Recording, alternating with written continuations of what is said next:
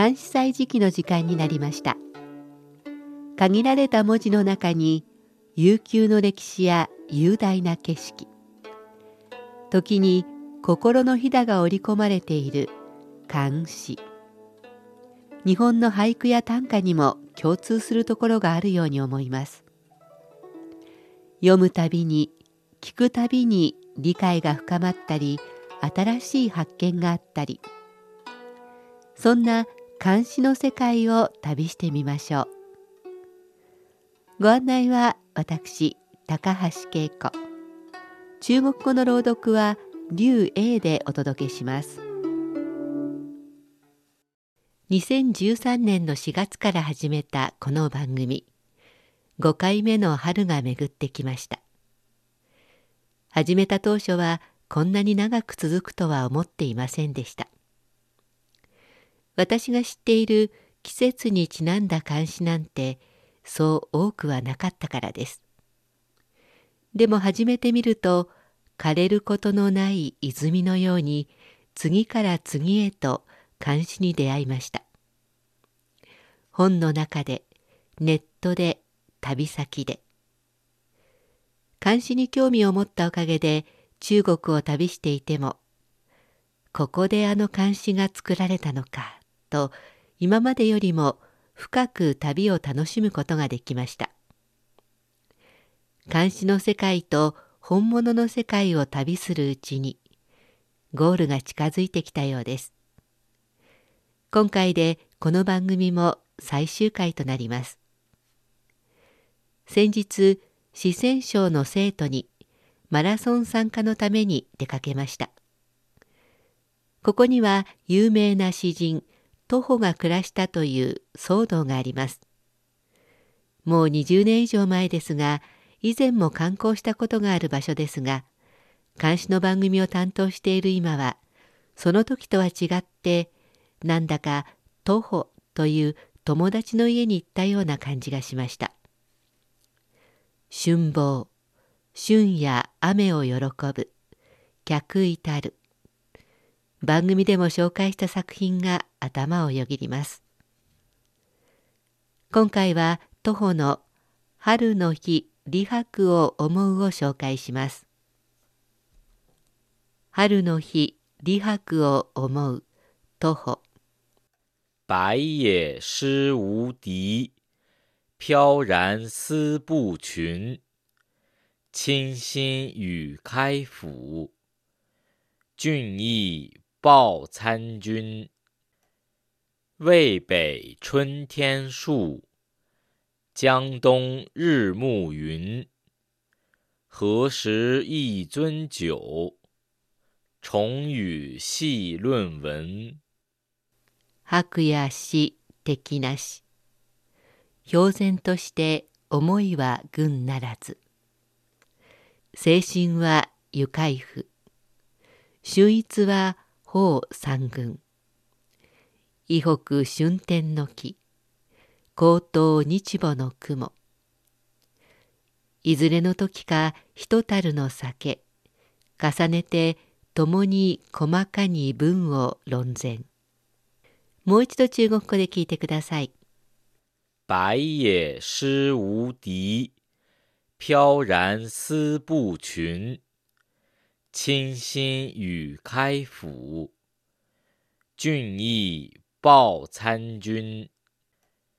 渭北春天树，江东日暮云。何时一樽酒，重与细论文。李白よ、あなたの詩は天下無敵。世間に流されず。 群を抜いている。その詩の精神さは北州の油心のよう。溢れる才能は宋の宝章に並ぶほど。私は今、ここ、渭水の北にいて、春めいた木々を眺め、あなたを思っている。あなたは高等にいて、日暮れの雲のもと、私を思っているのだろうか。またいつかひとたるの酒を酌み交わしながら文学について論じ合いたいものだ。作者徒歩は政党の詩人。何度も登場していますね。日本でも李白などと並んでよく知られている詩人です。詩の聖人詩聖と呼ばれる徒歩と詩の仙人詩仙と呼ばれる李白はそれぞれ33歳と44歳の時に洛陽で知り合い意気投合します。その後一緒に旅に出かけるなど2年ほど交友が続きます。しかしやがて李白は高等に。徒歩は長安へ住まいを移し以後二人が会うことはありませんでしたそれでもお互いを敬愛し合っていたようですその証拠に今日紹介したような詩が残っています春の訪れとともに懐かしく友達を思う。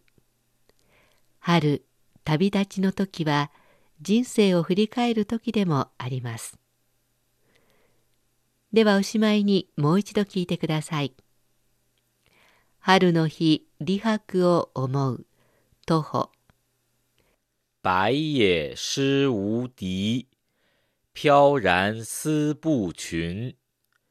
清新与开府，俊逸报参军。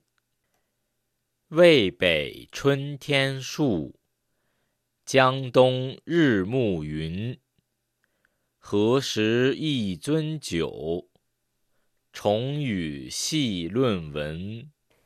白や死的なし。標然として思いは軍ならず。